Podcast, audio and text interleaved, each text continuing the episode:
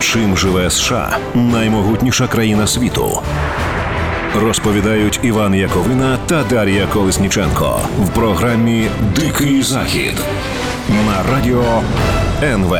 Здравствуйте, дамы и господа, меня зовут Иван Яковина. Сегодня 13 мая и начинаем нашу еженедельную программу о самых важных и интересных событиях в Соединенных Штатах Америки, которые могут повлиять на нашу с вами жизнь. Так, сегодня я буду а, без Дарьи Колесниченко и не в студии НВ, зато а, в самом центре а, моего предмета изучения, а именно в городе Вашингтоне, в а, столице Соединенных Штатов Америки, прямо недалеко от Белого дома. Итак, смотри, сегодня будет главных несколько новостей. Первое это не, главных тем, точнее. А, первая это ситуация с нефтепроводом Colonial Pipeline и острый дефицит бензина в США, который ощущается даже здесь, в Вашингтоне, в американской столице. А, второе это тектонические по-настоящему изменения в а, республиканской партии США, где намечается смена не только руководящего состава, но и вообще всей идеологии этой партии. Ну и третье, вакцинация, экономические возможные проблемы, которые, с которыми сейчас столкнулась Америка. Ну, давайте начнем. Кроме того, может быть, успеем поговорить о всяких штуках интересных из области культуры. Но начать сегодня я хочу, конечно, с внешней политики американской и с места в этой э, внешней политике для России и для Украины. А, а, об этом сейчас очень много разговоров, в том числе здесь, в Вашингтоне. И буквально вчера у меня было а, несколько а, серьезных разговоров на эту тему. О них я и хочу рассказать в том числе. Итак, а, смотрите, давайте начнем с того, что сейчас, как вы все, я думаю, знаете, начался кризис очень серьезный на Ближнем Востоке. Подробнее об этом кризисе я буду рассказывать завтра. А, передача а, уже о международных делах, не только об американских, поэтому включайте завтра в это же время. Но а, тут я что хочу сказать. Смотрите, вот этот кризис, который уже сейчас начался, все называют в Вашингтоне очень серьезной проверкой для внешнеполитической команды Джо Байдена. Может быть, это самый главный, самая главная проверка для них на ближайшее время. Смотрите, что, о чем речь идет. Раньше всегда была такая ситуация, то, что американцы при любых обстоятельствах поддерживали Израиль в любом конфликте, в любом противостоянии. А, но в последнее время это уже не совсем, скажем так, э, а чуть-чуть отличается. Дело в том, что сам Бенемин Натаньяху, бессменный лидер Израиля на протяжении последних лет, уже так 20, наверное, влез в а, американскую политику с руками, ногами, с головой э, еще во времена Барака Обамы. Он приехал э, в Соединенные Штаты, сюда, в Вашингтон, тогда, когда Обама продвигал идею заключения ядерной сделки с Ираном. Нетаньяху выступил, хотя его Обама не приглашал в США, а Нетаньяху приехал как бы сам и по своей собственной инициативе выступил перед американским конгрессом, когда тогда, который тогда не сильно Обаму и поддерживал. И вот а, во время своего выступления в конгрессе а, президент, то есть не президент, а премьер-министр другой страны раскритиковал в пух и прах политику действующего президента США. Это, конечно, оскорбление ого-го какое. Э, таким образом, Нетаньяху сам лично пытаясь сорвать сделку ядерную с Ираном, тогда еще э, во времена э, президентства Обамы, так вот, он сам лично поставил себя в середину, засунулся в середину американской политики, и мало того, что он засунулся в американскую политику, он противопоставил себя демократам.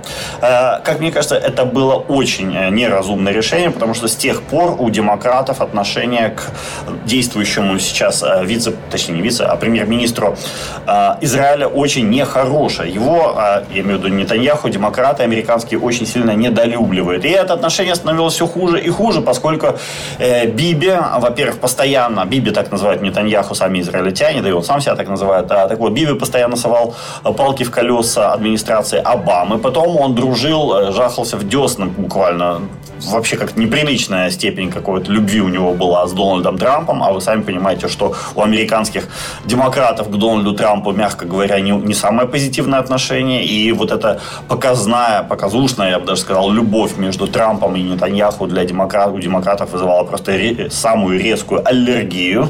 А, в общем, вот так вот все и было. Э, отношения между Биби и американскими демократами все сильнее ухудшались, но сейчас они достигли, может быть, своей самой низкой точки. Почему? Потому что в настоящее время у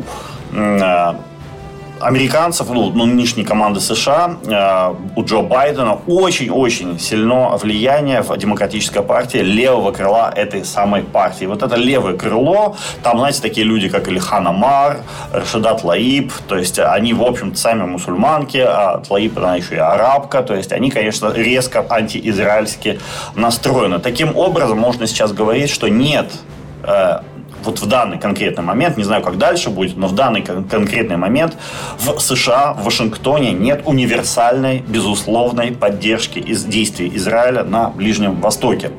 А, как ранее, вот ранее такой ситуации, которая была, там, не знаю, в 70-е, 80-е годы, уже нет. Теперь а, поддержку со стороны американцев Израилю надо зарабатывать. Надо как-то заслужить, заработать, потому что безусловной поддержки больше уже не будет. Надо это понимать.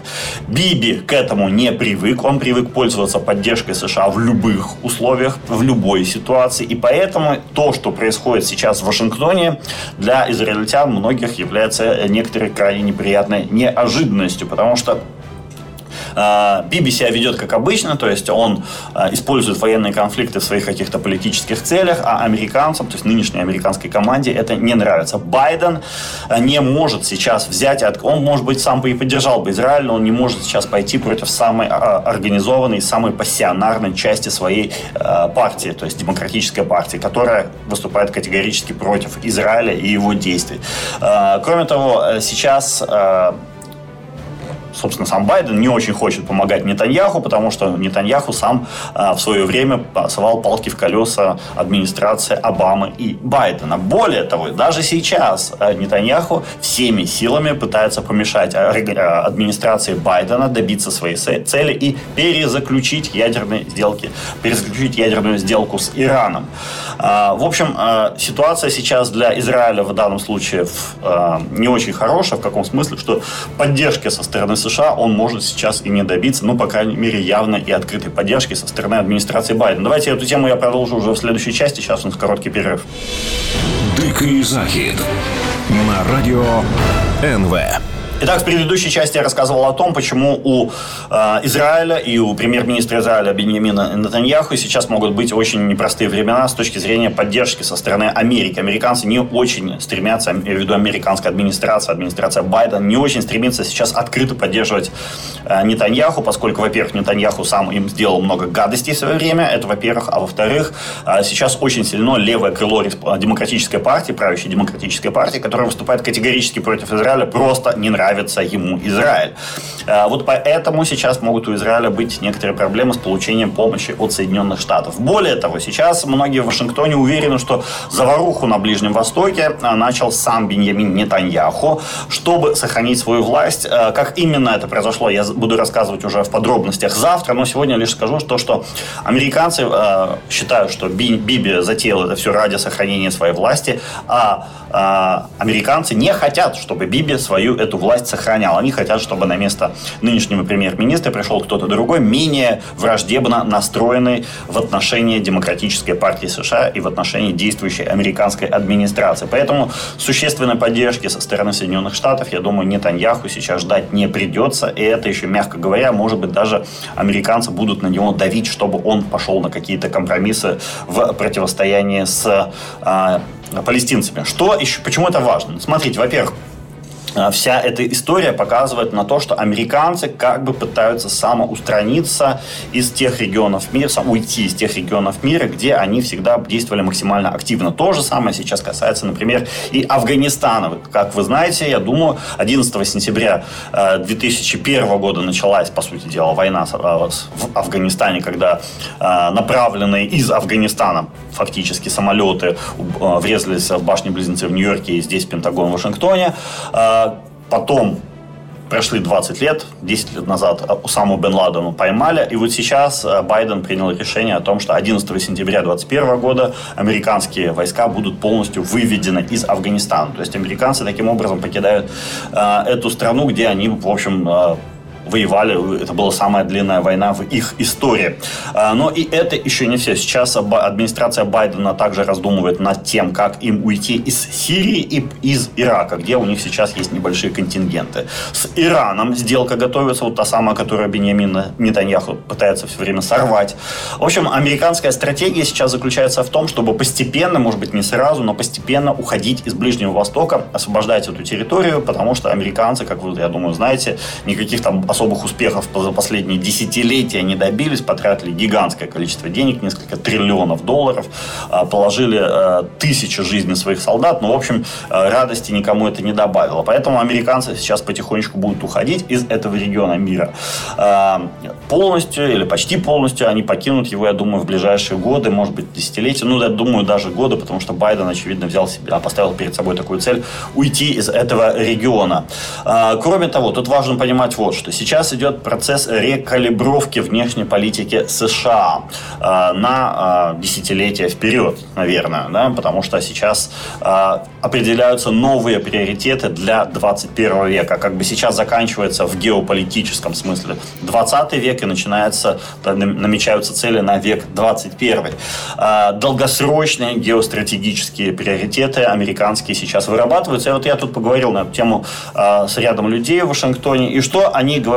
Вот они все в один голос говорят, что Америке сейчас два будет приоритета а, основных внешнеполитических, а именно Китай, во-первых, а во-вторых, изменение климата. А, тут, знаете, даже доходит до того, что а, во время разных конференций звучат такие вопросы. Ну, например, конференция касается темы, которая, ну, в общем, никакого отношения не имеет ни к Китаю, ни к э, э, изменению климата. Например, тема противостояния России на Донбассе. Да? И встает кто-то из э, вопрошающих, скажем так, из аудитории и задает докладчику вопрос. Скажите, а каким образом можно было бы использовать борьбу про, против изменений климата для сдерживания России на Донбассе? То есть вот уже до такого доходит то, что какие-то вещи, которые, в общем, не имеют никакого прямого отношения к климату или к Китаю, все равно их туда пытаются подвязать.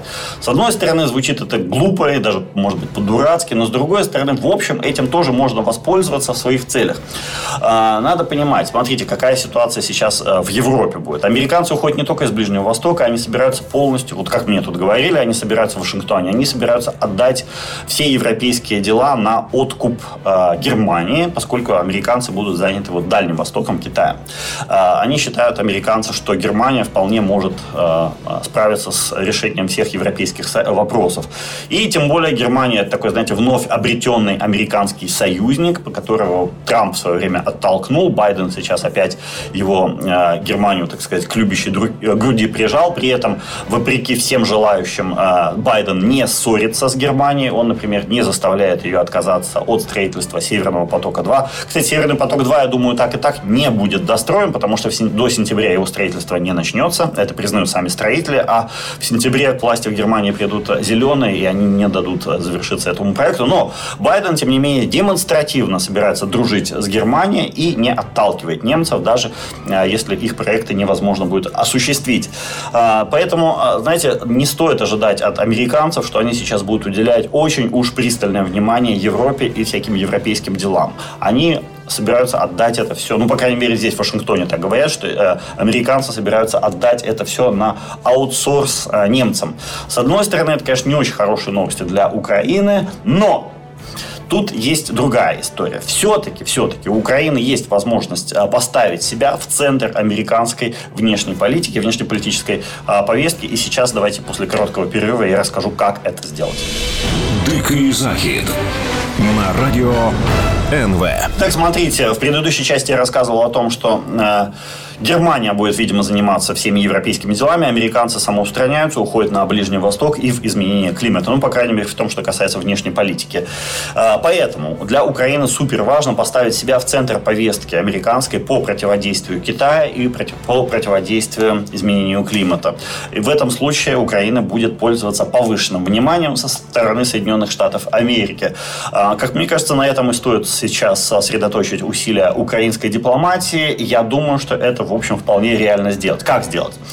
Итак, смотрите, по сути дела, э, Украина может свои, предложить свои услуги в качестве э, страны, противодействующей России в первую очередь. Почему? Потому что Россия сейчас является, по сути дела, вассалом Китая. Путин является верным таким а, слугой Си Цзиньпиня, китайского председателя. Для США в этой связи сейчас очень важно поменять режим в Российской Федерации, чтобы отобрать у Пекина его самого важного и самого верного вассала. Без России, без российских ресурсов китайцам будет намного сложнее добиться вот этой всемирной экспансии, к которой они сейчас так сильно стремятся. Если же Украина сможет предложить Соединенным Штатам какую-то инструментальную помощь в, а, по смене российского режима, то э, и при этом пояснит, как именно э, эта вот смена режима поможет сдерживать Китай в дальнейшем, то у Украины все будет отлично. Американцы, я прочитал уверен, будут помогать Украине изо всех сил. Тем более они сами сейчас в этом очень сильно заинтересованы. Американцы, как вы знаем, а, Джо Байден и вся внешнеполитическая команда Джо Байдена не, понаш... не понаслышке знают, что такое Украина, и они хотят, чтобы Украина э, был э, успех. При этом, правда, надо сказать, опять же, здесь в Вашингтоне я тут слышал от э, ряда людей, что в Госдепартаменте многие махнули рукой на Украину и говорят, что, в общем, никакого успеха в Украине уже не будет, скорее всего. В общем, ничего особенного они в Украине Украины не ждут. Тем более важно опровергнуть вот это вот а, мнение нехорошее об Украине, сложившееся в определенных кругах в Вашингтоне. А, смотрите, еще что важно. А, как мне кажется, Украина сейчас очень должна стремиться к западным стандартам в экономике, в политике, в э, юриспруденции, в первую очередь в социальной сфере, к тому же, стать, знаете, такой витриной западного мира, которая будет показывать россиянам, жителям России, что, в общем, изменения в нашей части мира вполне себе достижимы и можно добиться добиться успеха, стать успешной страной не с помощью диктатуры, а с помощью демократии. Американцы в этих усилиях Украине будут изо всех сил помогать. Они просто очень хотят помочь Украине, чтобы Украина помогла сама себе. А, и в этом смысле э, почти все, конечно, будет зависеть от желания, от политической воли и от способности украинского руководства, которое, если оно проявит такую волю к изменениям, особенно в э, юридической сфере, в сфере э, реформирования судебной системы, то американцы аж бегом побегут помогать помогать Украине. Что могла бы еще сделать Украина? Она могла бы, например, помочь американцам сейчас заполучить э, Фирташа, э, олигарха Фирташа Дмитрия, из, э, который сидит сейчас в Австрии, он прячется там от, американского, от американских следователей. Зачем американцам нужен Фирташ? Они хотят выяснить все, что связывает российское руководство, то есть Владимира Путина и его людей, и русскую мафию. Почему-то американцы предполагают, что у Фирташа есть значительные объемы информации, касающиеся этой темы. То, что Фирташ поможет американцам разоблачить вот эти связи между э, российским руководством и российской мафией. То есть тут для Украины огромное поле для работы. По климату, кстати, Украине тоже было бы выгодно во всех, э, на всех э, международных форумах, встречах и так далее пушить, продвигать вот эту тему отказа от ископаемого топлива в пользу электрики, электроэнергии. Для чего? Для того, чтобы Россия сокращались у нее рынки сбыта своих, точнее, российских этих энергоресурсов, а именно нефти и газа. Что Украина могла бы получить взамен от американцев в обмен на такую помощь? Ну, конечно, э, самую разнообразную поддержку, как военную, так финансовую, так экономическую, дипломатическую, политическую. Э, кроме того, я думаю, что можно было бы рассчитывать на статус привилегированного союзника США за пределами НАТО, а также э, на всю ту помощь, которую до нынешнего момента получал, скажем, Израиль, да, потому что Израиль получает огромные объемы помощи от американского правительства. И еще раз, тут надо повторить, нравится нам это или не нравится, а у американцев сейчас надо отдавать себе отчет в том, что у американцев сейчас есть две темы, на которых они собираются концентрировать свои усилия, а именно э, Китай и изменение климата. Если э, есть желание остаться в центре американской повестки, не уехать полностью на периферию этой поездки, то, повестки, то а, обязательно надо этим двум темам соответствовать. В, в этом случае, я думаю, у Украины а, будет все хорошо, тем более, что сама Российская Федерация сейчас делает все возможное для того, чтобы максимально испортить отношения с Соединенными Штатами. И тут я перехожу к следующей теме уже, а, к событиям вокруг нефтепровода Colonial Pipeline. Это нефтепровод, который тянется от месторождения в Мексиканском заливе, то есть в Техасе, в Мексиканском заливе, по всему сначала южному побережью, а потом восточному побережью США до самого севера Америки, северо-востока Америки. Что тут происходит? Бензин во многих, на многих заправках закончился. А, вчера водители мне жаловались вечером, что невозможно нигде заправиться. На других заправках бензин есть, но он стоит на полдоллара больше, чем обычно. А, знаете, вообще бензин для США это как хлеб для Украины. Самый, наверное, основной продукт, самый важный для потребительского рынка. Народ, естественно, побежал скупать остатки бензина, цены еще сильнее подскочили. В общем, не все хорошо с этим. Откуда такая взялась проблема? Я думаю, все знают, на всякий случай напомню. Некие хакеры, по данным ФБР, эта организация называется DarkSide, они взломали систему трубопровода этого, компьютерной системы, потребовали выкуп и сделали так, что пока этот выкуп, выкуп не будет вы, э, выплачен, то значит, трубопровод работать толком не будет. Сейчас этот трубопровод вроде бы пол, перезапустили или перезапускают, но а владельцы этого, а, этой организации, этой структуры говорят, что потребуется еще несколько дней на полное восстановление его а, работы. А, я все-таки почти не сомневаюсь, что это не просто какие-то хакеры за этим стоят, а хакеры, связанные с Российской Федерацией, с а, спецслужбами Российской Федерации, потому что все послед, последние годы Российская Федерация делала очень много того, много всего для того, чтобы получить доступ к критической инфраструктуре Соединенных Штатов. Вот что именно имеется в виду, давайте уже в следующей части расскажу, а сейчас у нас короткая пауза. Дикий захід на радио НВ. Одной из главных тем здесь, в США, в прошлом году стал массированный взлом огромного количества компьютерных сетей, который был осуществлен российскими хакерами через э, программное обеспечение компании SolarWinds. Так оно называется взлом SolarWinds сейчас. Что имеется в виду? Тогда с помощью этого взлома хакеры получили доступ к гигантскому количеству других компьютерных сетей по всей Америке, как частных, так и государственных. Я предполагаю, что пароли доступа к системам вот этого трубопровода Colonial Pipeline был получен тогда же. И сейчас Российская Федерация, я, конечно, не могу гарантировать, свечку, как говорится, не держал, но я почти не сомневаюсь в этом, что сейчас Российская Федерация опробует, вот попробовала на этом э, трубопроводе, как можно было бы использовать полученные ею коды доступа ко всем этим системам системы. И вот взяли и просто отрубили все восточное побережье США от нефти, э, нефтепродуктов, то есть от бензина и керосина. Мне, кстати, в, на выходных лететь в э, Киев опять, я уже даже переживаю, хватит ли здесь бензина в аэропортах или керосина, авиакеросина для того, чтобы отправить самолет из э, Нью-Йорка э, в Киев. Э, ну, смотрите, я думаю, еще знаете что? Это была по-настоящему всего лишь проба пера, то есть ничего не взорвалось, никаких утечек не было, а могло бы, я думаю, потому что если у вас есть коды доступа к целому гигантскому, самому большому в Соединенных Штатах трубопроводу, вы э, наверняка можете так или иначе устроить там какое-то что-то нехорошее именно в физическом смысле, а не только в э, компьютерном, софтверном, так сказать. Э, еще что хочу э, отметить. Мне кажется, те, этим самым хакеры дают понять, что при желании, получив вот эти коды доступа через SolarWinds ко всем американским системам, к электрическим, к атомным, к медицинским, каким угодно, к системам водоснабжения, а вот с помощью этого трубопровода они показывают, что при желании они могут парализовать жизнь во всей Америке. Почему это они делают? Зачем им это надо показать? А вот смотрите зачем. Через две недели, буквально в начале июня, э, планируется, что Джо Байден объявит о введении новых, намного более жестких санкций против Российской Федерации. Скорее всего, эти санкции будут включать в себя в том числе запрет на операции с российским внешним долгом на вторичном рынке. То есть фактически России запретят брать в долг, э, брать взаймы на внешних рынках. Это будет очень серьезный удар по российской финансовой системе. То есть это вот такой парализующий в значительной степени удар по финансовой системе Российской Российской Федерации будет. И я предполагаю, что Российская Федерация как бы заранее дает понять американцам, что вы знаете, нам есть чем ответить. Вот мы вам можем, можем например, вас полностью отключить от бензина, если вы... Потому что уже сейчас э, здесь, в Соединенных Штатах, многие начинают ругать Байдена за то, что Байден не сумел защитить свою страну от э, подобного рода ситуации, от с этим самым бензина.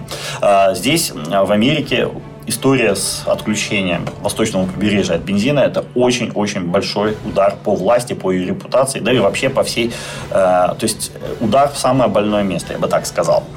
Э, как мне кажется, в данной ситуации назревает такая прям большая кибернетическая война, потому что, помните, американцы еще в начале этого года обещали, что они устроят э, России ответ за взлом вот этот Solar Winds.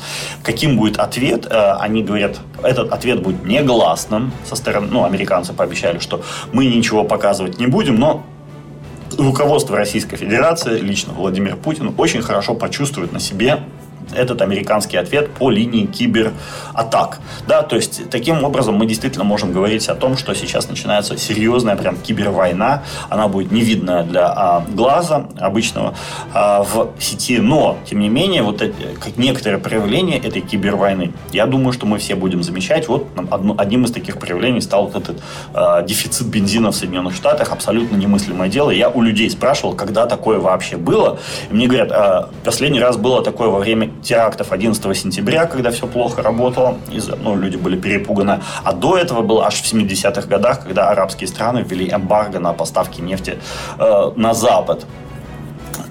Трамп, кстати, надо тут в данном контексте похвалить Дональда Трампа. Он был, конечно, был странноватым человеком, но все-таки создал в свое время кибервойска, которые сейчас призваны встать на защиту Соединенных Штатов от этих хакеров. Я надеюсь, что у этих э, кибервойск будет какая-то возможность э, противостоять российским хакерам. Хотя, конечно, надо понимать, поскольку создавалось это все во времена Дональда Трампа, то и в этих кибервойсках тоже запросто могут сидеть шпионы из Российской Федерации. Э, ну, смотрите, что еще могли бы сделать россияне, так на вскидку, да, э, чтобы отомстить, скажем так, за новые санкции американские. Э, я как-то слушал э, специальный подкаст на эту тему. Ну, например, знаете, что можно сделать? Взломав какие-то сети госпиталей военных, да, можно перепутать всем военным группы их крови. В этом случае произойдет абсолютно адская ситуация, то есть когда невозможно будет делать переливание крови вообще никому. Или отключить электричество в целом регионе Соединенных Штатов. И вы знаете, даже разлад в работе светофоров, то есть если взломать сеть городскую со светофорами в каком-нибудь большом городе, типа Нью-Йорка или Вашингтона, и там все эти светофоры, чтобы они в разнобой включались и отключались, то а, это приведет к колоссальным убыткам, учитывая современную логистику, современную а, связь. Можно тут еще вспомнить, например, как вот а, сами американцы американцы в свое время совместно с израильтянами сломали в Иране центрифуги с помощью вируса Stantex. Э, тоже это было очень серьезно. То есть э, э, иранская ядерная программа была отброшена на несколько лет назад с помощью вируса, то есть компьютерного вируса. То есть ситуация действительно сложная, ситуация действительно серьезная. И американцы, надо сказать, в данной ситуации меня очень сильно удивляют своей расслабленностью. Они сейчас, ну, в основном смотрят на все происходящее как на некое стихийное бедствие, за которое как будто никто не несет ответственности, то есть они не собираются ни с кем воевать, никому мстить. Они такие, ну да, вот случилось, подумаешь, ну надо э, ликвидировать последствия. А о том, кто это сделал, они как будто даже и не думают. Ну, я все-таки надеюсь, что это, э, так сказать, в обществе не думают, а, а те, кому полагается, об этом думают, и они готовят какие-то ответные меры или хотя бы меры по защите э, ключевой, э, жизненно важной инфраструктуры Соединенных Штатов от возможных э, таких же атак в будущем. Э, на этом у меня сегодня сегодня все. Я, к сожалению, не успел рассказать все, чего хотел, но а, давайте уже прощаться. Да прибудет с вами сила. В следующий раз увидимся уже в Киеве. Пока-пока. Дикий захід на радио НВ.